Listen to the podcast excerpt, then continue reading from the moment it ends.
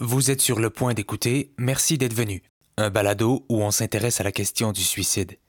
Et si vous éprouvez de la détresse présentement, vous pouvez composer le 1866 appel à toute heure du jour ou de la nuit pour parler à quelqu'un. Vous pouvez aussi vous rendre sur suicide.ca où vous trouverez une foule d'informations et de ressources pour vous aider, que ce soit pour vous ou pour quelqu'un de votre entourage. Surtout, parlez-en, vous n'êtes pas seul. Bonne écoute. C'est spécial, non? Tu parlais, moi? Oui, euh... bonjour machine. Ça va bien, machine? T'as une petite allure euh, galactique. La personne que vous entendez, c'est ma mère, Lucie. Puis l'affaire qu'elle appelle machine galactique, c'est mon enregistreuse micro que j'ai perché sur une pile de livres de recettes. C'est l'été, on est assis dehors, sous l'auvent, il pleut. Puis moi, je suis descendu de Montréal pour interviewer ma mère autour d'un petit verre de vino blanco. Je vais être franc, je suis un petit peu stressé en ce moment. On était supposé arrêter le balado après cinq épisodes, mais après en avoir jasé, David et moi, David, on se souvient que c'est euh, mon partenaire de création puis le, metteur en scène de la pièce, ben on s'est dit que ce serait important qu'on donne une place à mes parents.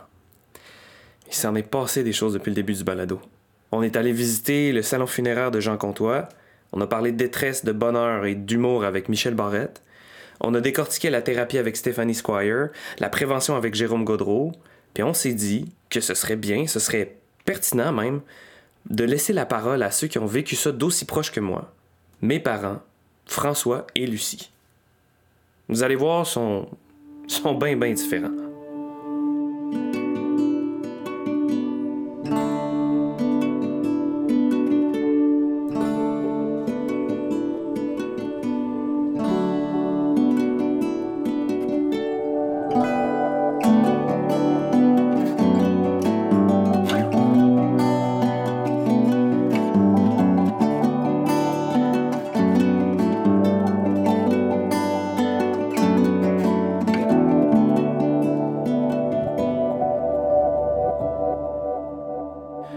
Première question qui me turlupinait, je trouve qu'on n'utilise pas assez souvent le mot turlupiné ou tarabiscoté. Je trouve qu'on pourrait faire plus.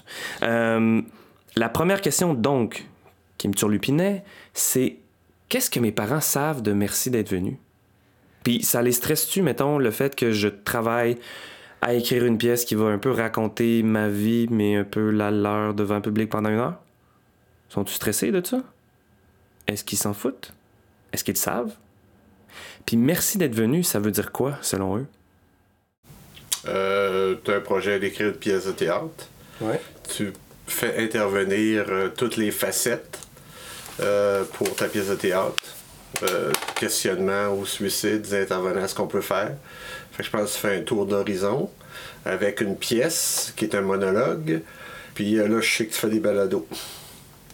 Euh, merci d'être venu. Je sais que ton titre fait référence. On remercie les gens quand ils viennent à une funéraille. Merci d'être venu. C'est ce que je sais. Merci d'être venu. euh, Merci d'avoir été là. Euh, je pense que c'est la meilleure façon de parler de quelqu'un qui est parti. Quelqu'un qui été significatif. Merci d'être venu. Parce qu'autant son, son passage et son départ,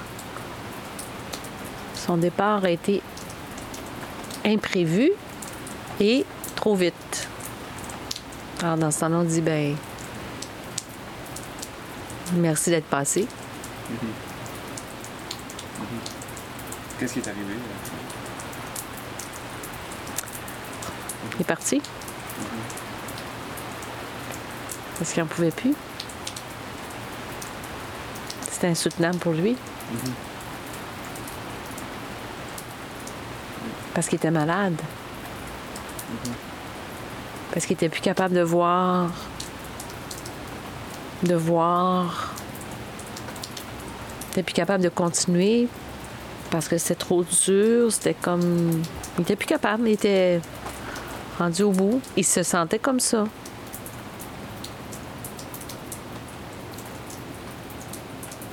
Ça fait même pas deux minutes qu'on a déjà les yeux dans l'eau. C'est- normal. On aura toujours les yeux dans l'eau. Même dans.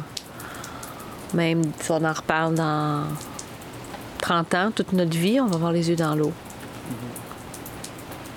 Que c'est quelque chose qui ne devrait pas arriver. Ben, en fait, quelque chose, oui, c'est ça. C'est, c'est- À quoi tu penses? Ben, je pense que pour une mère, perdre un fils ou une fille, perdre un enfant, c'est une partie de toi. Ça se décrit pas, ça se vit, mais c'est. Ça se surmonte parce que je suis encore là euh, 11 ans et demi plus tard. Mais. Je sais pas comment dire, j'ai pas de mots. C'est comme. Tu le vis parce que t'as pas le choix, mais tu le vis puis tu dis. Tu, sens que ça n'a pas d'allure, là, ça se- C'est. C'est ça.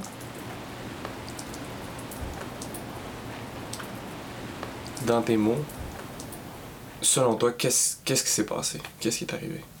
Fred? Ouais. Ben, c'est comme j'ai déjà discuté, c'est un ensemble de choses. Pour moi, il y a quatre déterminants. Euh, il y a euh, sa génétique. OK? La génétique, de mon côté, a des problèmes de neurones de maladie mentale. La génétique du côté de Lucie a des problèmes de neurones et maladie mentale. Je pense qu'il a hérité des deux côtés, qui a fait au départ une prédisposition génétique à ce que son cerveau fonctionne avec dépression. En rétrospective, probablement qu'il a toujours eu certains troubles, même depuis qu'il était très jeune. ok? Puis euh, avec ça, il avait probablement une phobie des gens, des contacts. Est-ce que est-ce qu'il y avait une certaine forme d'asperger ou une certaine forme d'autisme? Pas directement, mais il y avait au moins une tendance à l'isolement en plus. ok? Avec ça, euh, il y a, euh, à part la génétique, il y a la personnalité. Euh, finalement, moi, ce que j'ai découvert, c'est qu'il y avait une, probablement une personnalité évitante. Il voulait éviter les, les affaires qui pouvaient faire un échec. Il, avait- il se sentait obligé d'être presque parfait. S'il faisait du patin à aligné, il, euh, il en faisait, ça allait super bien pendant deux jours. Il extraordinaire, il tombait une fois, il en faisait plus jamais. Et cette forme de personnalité-là évitante, c'est une des personnalités qui a une influence euh, familiale. C'est pas une prédisposition génétique, c'est une des rares. Moi, j'avais vu ça. Qu'est-ce que tu veux dire? C'est genre? C'est secondaire à l'environnement familial, souvent, la personnalité évitante. C'est pas constitué dans l'être tel qu'il est. Ça fait pas partie de lui. Donc, le- généralement, les personnalités évi- évitantes Oui. sont une construction de ton environnement. Exact. Euh, et par exemple, euh, chez Fred, euh, c'est moi et sa mère. On voulait y éviter tous les heures, on voulait que ça soit parfait. Fait qu'on était probablement qu'on lui donnait une force de, de, de performer indirect et qu'à un moment donné, il a évité l'échec, donc éviter certains conflits. OK? Euh, après ça, il y a la société qui n'était pas prête à en parler. Euh, la société qui faisait que c'était tabou, qui n'était pas ouverte comme elle est plus maintenant. Donc, si tu des problèmes, tu ne pas demander de l'aide. Et la quatrième affaire, euh, c'est l'éducation familiale, les parents, l'expérience parentale, que je n'ai parlé un peu par la personnalité. Fait qu'on voulait y éviter tout, puis dans le fond, c'est ces quatre facteurs-là qui ont mené à ça. Malgré toute la richesse qu'il avait tous les outils qu'il avait, il n'était pas capable de le voir. Il y avait une distorsion qui se mettait toujours toute contre lui. Parce qu'il avait une grande sensibilité, une grande émotivité, il y avait une intelligence, euh, il y avait les outils pour, aller profiter de la vie longtemps euh, sans la façon d'être qui permettait d'accéder à ça. Euh, moi, j'ai fait une dépression reliée au travail puis à la perte. Une, dé- une dépression qu'on appelle exogène, ok, qui n'est pas endogène, contrairement à Fred qui était endogène, c'est plus sévère. C'est quoi que ça veut dire exogène, endogène? Une cause extérieure, qui est des causes majeures qui déclenchent la dépression. Ça, ça serait exogène. exogène. Endogène, c'est quand ça fait partie de toi, tu sais, ta façon d'être, tes neurotransmetteurs, ta personnalité, puis tout ça, ça c'est endogène. Et ça, c'est beaucoup plus dur à traiter. Je vous l'avais dit qu'ils étaient différents, hein? On dirait que de les entendre, ça me fait voir deux facettes de ma personnalité. Le côté analytique, réfléchi de mon père, son petit côté euh, investigateur qui m'a probablement inspiré à créer un balado, et le côté émotif, sensible de ma mère, côté qui m'a amené à probablement vouloir faire du théâtre dans la vie. Quand c'est arrivé, on a vite cherché à comprendre ce qui aurait pu mener mon frère à poser ce geste-là. C'est sûr, on a tout de suite fait un lien avec sa dépression parce qu'effectivement, mon frère en a souffert au début de sa vie adulte. Mais on a aussi beaucoup parlé de génétique, parce qu'il y a des antécédents en santé mentale des deux côtés de ma famille. Même si l'explication de la génétique est venue apaiser mon incompréhension, ça m'a aussi causé un certain stress. Parce que moi aussi, je partage la génétique de mes deux parents. Avec ce raisonnement-là, faut-tu que je me considère à risque? Si je fais des enfants, est-ce que je vais leur transmettre? Je fais quoi? Je, prends juste une chance?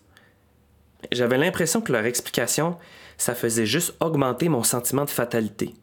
Aujourd'hui, je comprends que même si la génétique a joué un certain rôle, c'est pas tout. Il y a aussi la personnalité, l'éducation, l'environnement social. Puis je dois vous avouer que ça me rassure pas mal. Parce que mettre tout ça sur le dos de la génétique, on se sent bien trop impuissant. Je pense que pour mes parents, qui sont tous les deux médecins, comprendre le phénomène sous l'angle de la maladie leur a permis de trouver une certaine paix. Puis ils ont raison. Mon frère était malade. C'est tellement impossible à comprendre comme geste qu'on s'accroche à ce qu'on connaît pour essayer d'accepter ce qui s'est passé. À un moment donné, on a eu une entrevue euh, avec les médecins et Fred. euh, moi, euh, Lucie, puis tous les médecins, puis Fred en place. Puis ils ont parlé, qu'ils ont fait des tests, se demandaient pas s'il était bipolaire, mais ils n'ont jamais démontré qu'il était bipolaire. OK? Mais Fred a mal répondu aux médicaments. Les recherches médicales démontrent a certaines personnes qui répondent moins bien aux médicaments de façon génétique. On est en train de trouver pourquoi. C'est peut-être un des facteurs. L'autre facteur pour moi, par contre, c'est que les médicaments qu'il y avait, euh, je pense que Fred faisait beaucoup d'anxiété. Je pense que l'anxiété était généralisée. C'est un trouble anxieux généralisé qui prenait beaucoup de place, puis il a épuisé ses mécanismes parce qu'il a toffé longtemps pour se battre contre ça. Et je pense que si son antidépresseur avait été plus un antidépresseur qui gérait l'anxiété, je pense que ça aurait probablement mieux été. Ça, c'est mon impression, non pas scientifique. Puis son médicament, euh, il l'avait arrêté, hein, juste avant de commettre ça. Il avait euh, son lithium, il l'avait baissé parce qu'il n'aimait pas ça. Puis de toute façon, quand tu as une dépression et que tu es jeune, tu rien pour t'accrocher. Hein, tu même pas défini. Tu sais pas qui tu es. Tu pas de carrière, tu pas d'enfant. t'as- t'as- C'est dur de trouver quelque chose pour te raccrocher. euh, tu sais, de te sortir de ça. Moi, il a été excessivement vaillant, il a combattu longtemps, mais c'était plus fort que lui, la tornade.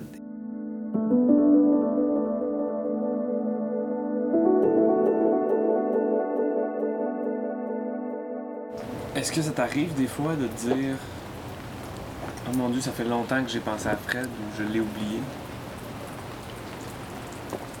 J'ai jamais peur de l'oublier. Jamais. Puis je me suis dit, comment. Oui, des fois, j'y pense pas, ou j'y pense moins. Puis je peux être longtemps sans y penser. Il est toujours là. Comprends-tu? Il est là, puis dans sa petite boîte. Dans sa petite boîte, façon de parler, mais tu comprends-tu? Il est là. Puis c'est comme si je continuais avec ça en moi. Ça m'habite. Mais je me sens pas coupable de pas y penser. Je me sens pas coupable de. Tu sais, tu sais, tu le sais, hein, il y a plein de photos de, ben, de toi puis ton frère partout dans la maison. euh, et il y a des choses. euh,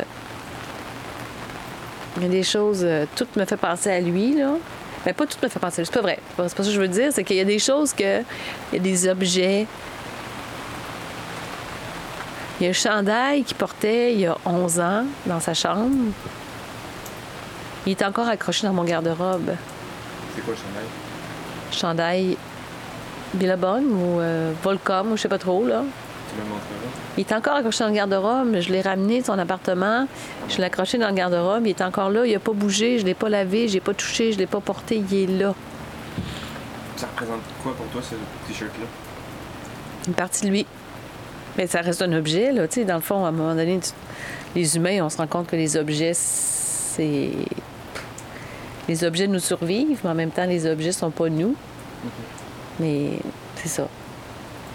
Tu sais, je pense qu'on a chacun nos façons de vivre ça. Moi, c'est ma façon, la façon dont j'ai vécu ça. dont j'ai survécu, je dirais survécu. À un moment donné, je t'ai appelé le jour de tes 60 ans, je sais pas si tu t'en rappelles. Oui, oui. On J'ai parle dit au que j'étais téléphone. heureux, oui, oui. Ouais, on se parle au téléphone, euh, je dis comment ça va, tes 60 ans et tout. Ouais. Puis là, tu, me- tu me jases, bah, ça Ouais. va bien et tout. Puis, puis euh, euh, c'était la première fois que tu me parlais pas de lui. Tu sais. Souvent, à chaque fois qu'on avait une fête ou un Noël ou quelque chose, on parlait de lui, mais là, c'est la première fois que tu m'en parlais pas. Oui. Tu étais juste heureux, fait que je me disais, ah, on dirait qu'il a comme oublié, il est passé à, à d'autres On n'oublie jamais au complet. On, on- on transforme ça. Je l'ai transformé en positif, si on peut dire, mais on n'oublie jamais. Mais j'étais un gars perfectionniste. J'étais un gars qui lâche jamais. Donc, il y a encore une partie de moi. Dans le fond, j'ai un regret impossible. Je regrette de ne pas avoir été différent quand j'étais jeune, mais je pouvais pas être différent. Comprends-tu? Ça fait partie de ma complexité, tu sais. Mais ça m'accable pas à tous les jours. Tu sais, je veux dire, euh, il y a des moments donnés comme. Vois-tu, au mois de décembre, je me suis plus ennuyé de, lui, tu sais. Mais le 31, j'avais oublié que c'était sa fête.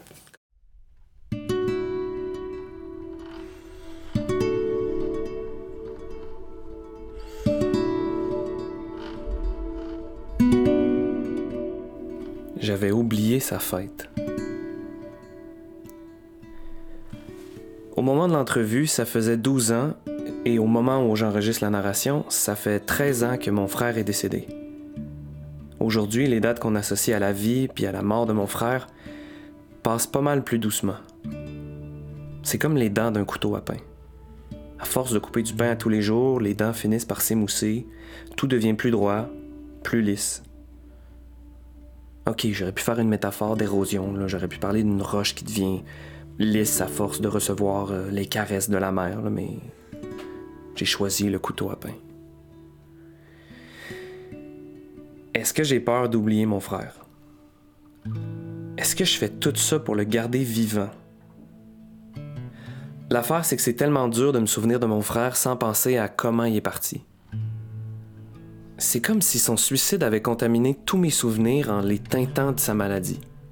Quand je pense à lui, quand je le vois dans ma tête, ça m'arrive souvent de chercher des indices, des signes annonciateurs qui m'auraient échappé, qui m'auraient permis de comprendre ou d'intervenir avant qu'il soit trop tard. Je dois avouer que son geste m'a souvent mis en colère. Parce que je pouvais pas lui dire que j'étais pas d'accord. Parce qu'en s'enlevant la vie, il m'enlevait la chance d'essayer de le convaincre de continuer. C'est comme si mon frère avait brisé un pacte. Puis je me demande si à quelque part, le ressentiment, c'est pas une façon de le garder vivant. C'est tellement facile de s'accrocher à de la colère, de la nourrir par des regrets, des remords, de la nostalgie. Quand c'est pas la colère, c'est la culpabilité qui vient prendre le dessus. Mais si tu veux que le feu s'éteigne, faut que tu arrêtes de le nourrir.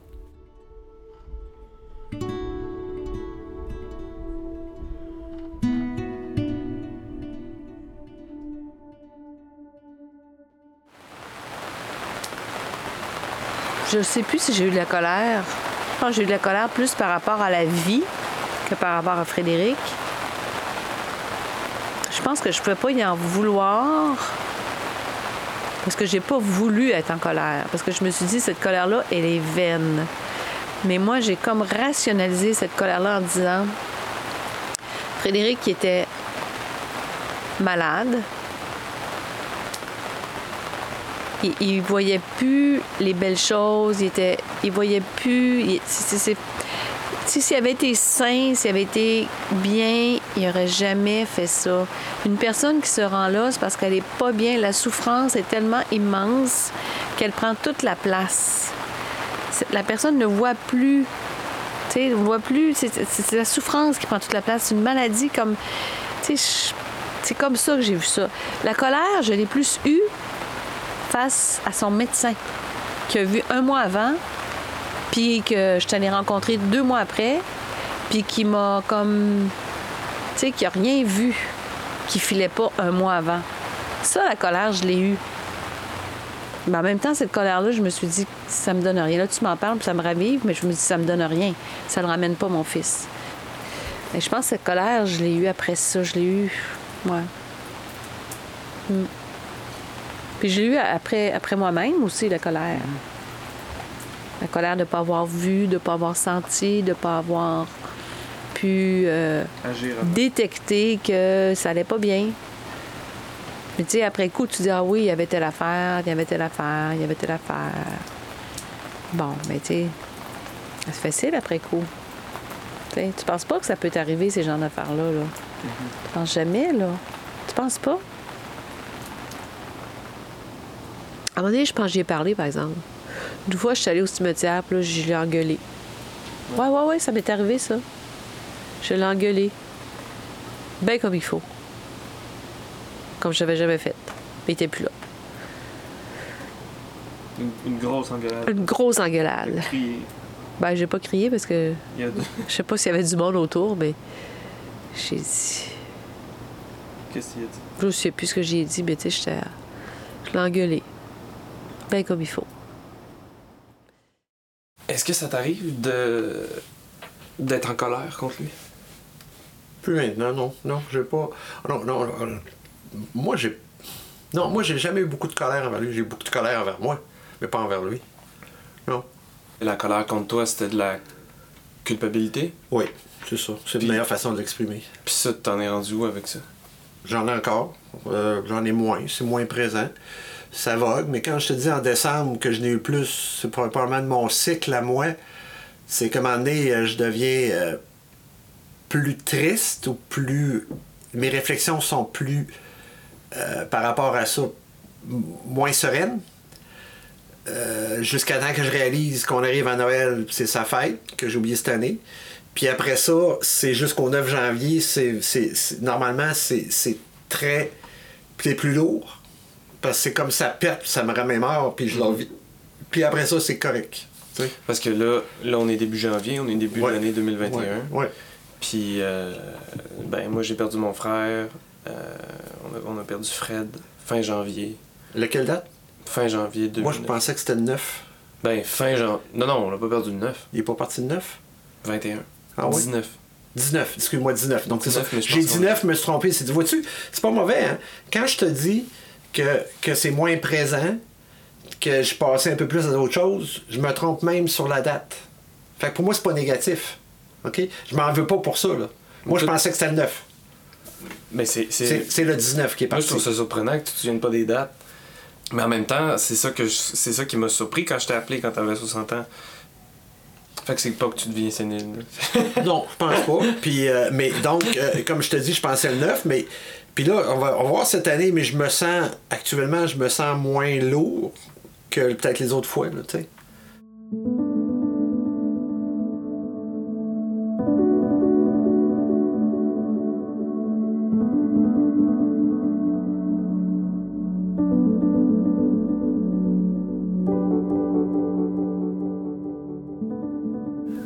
Tu te sens aujourd'hui par rapport au départ de Fred? Ben, premièrement, le fait qu'on en parle le matin, ça me stresse. Oui.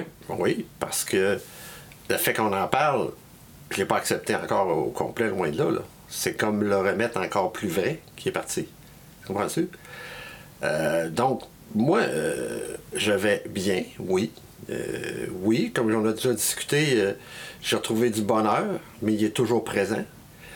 Je te dirais, c'est une douce tristesse avec des perles de bonheur. Et que. Mais tu sais, Fred, moi, il m'a envoyé des messages, ma conviction, OK?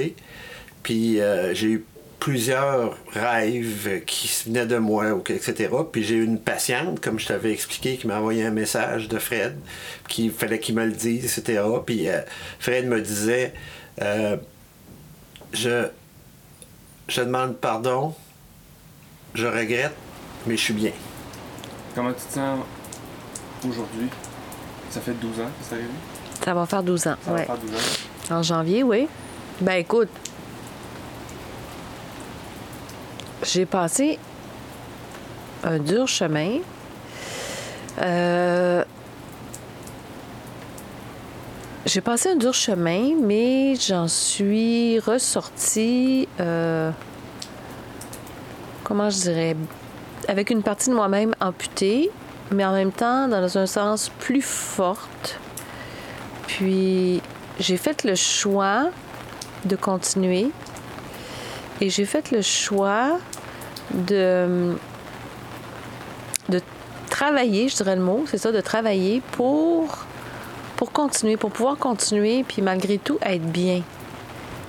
Par rapport à, moi comme maman, euh, je me suis accrochée, j'ai continué, puis je suis allée me chercher des outils ou, comment je dirais, de la force à l'intérieur pour continuer. Puis c'est ça. C'est certain qu'après 11 ans et demi, 12 ans, je suis mieux que j'étais, beaucoup mieux, c'est certain. Mais il y a aussi une partie des choses que je touche pas parce que c'est trop difficile. Comme là, ce soir, ben là, on en parle, ben là, ça me fait pleurer, puis c'est normal. Mais, tu sais, c'est. Tu sais, il y a comme une petite boîte en dedans de moi qui est comme fermée, là, puis qui s'ouvre une fois de temps en temps. Puis cette boîte-là, elle est là, là, mais des fois, elle ressort. des fois, elle s'ouvre sans que je le veuille. Sais, j'ai pas le contrôle dessus, autrement dit. Mm-hmm. Puis, euh, mais c'est correct quand ta soeur est là. Puis c'est correct. sais, quand des fois je regarde une photo, puis c'est comme il y a un bouffée de, tristesse qui m'envahit. Mm-hmm. Mais tu sais, je te dirais, c'est de moins en moins fréquent. Pas parce que je l'aime pas, pas parce que je l'ai pas aimé, pas parce que, tu sais, mais on s'habitue à l'absence aussi. Mm-hmm. On apprivoise l'absence. Mm-hmm.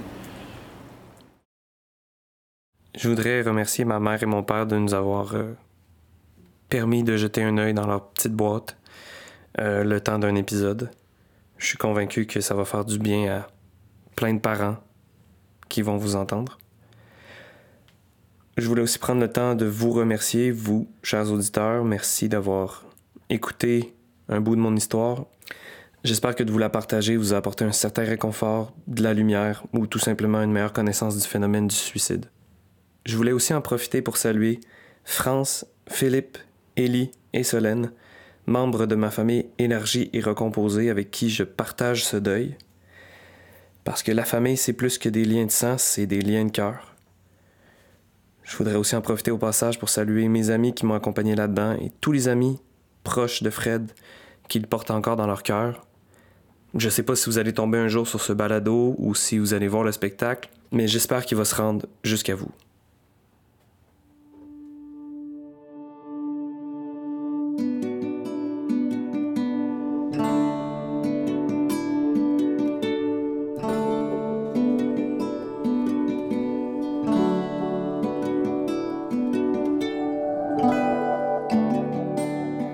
Qui est de la pièce, l'écriture est maintenant terminée. Toute l'équipe de conception et moi-même, on est prêts à produire le spectacle et on a vraiment, mais vraiment hâte de venir vous le présenter, peu importe où vous nous écoutez au Québec. D'ailleurs, si vous avez envie qu'on passe par chez vous, n'hésitez pas à appeler votre théâtre de quartier ou votre diffuseur régional pour leur dire que vous aimeriez que la pièce Merci d'être venu fasse partie de leur programmation. Vous venez d'écouter le dernier épisode du balado Merci d'être venu. À la réalisation, David Strasbourg. À l'animation, à la recherche et au texte, Gabriel Morin. Musique originale et montage, Philomène Gatien.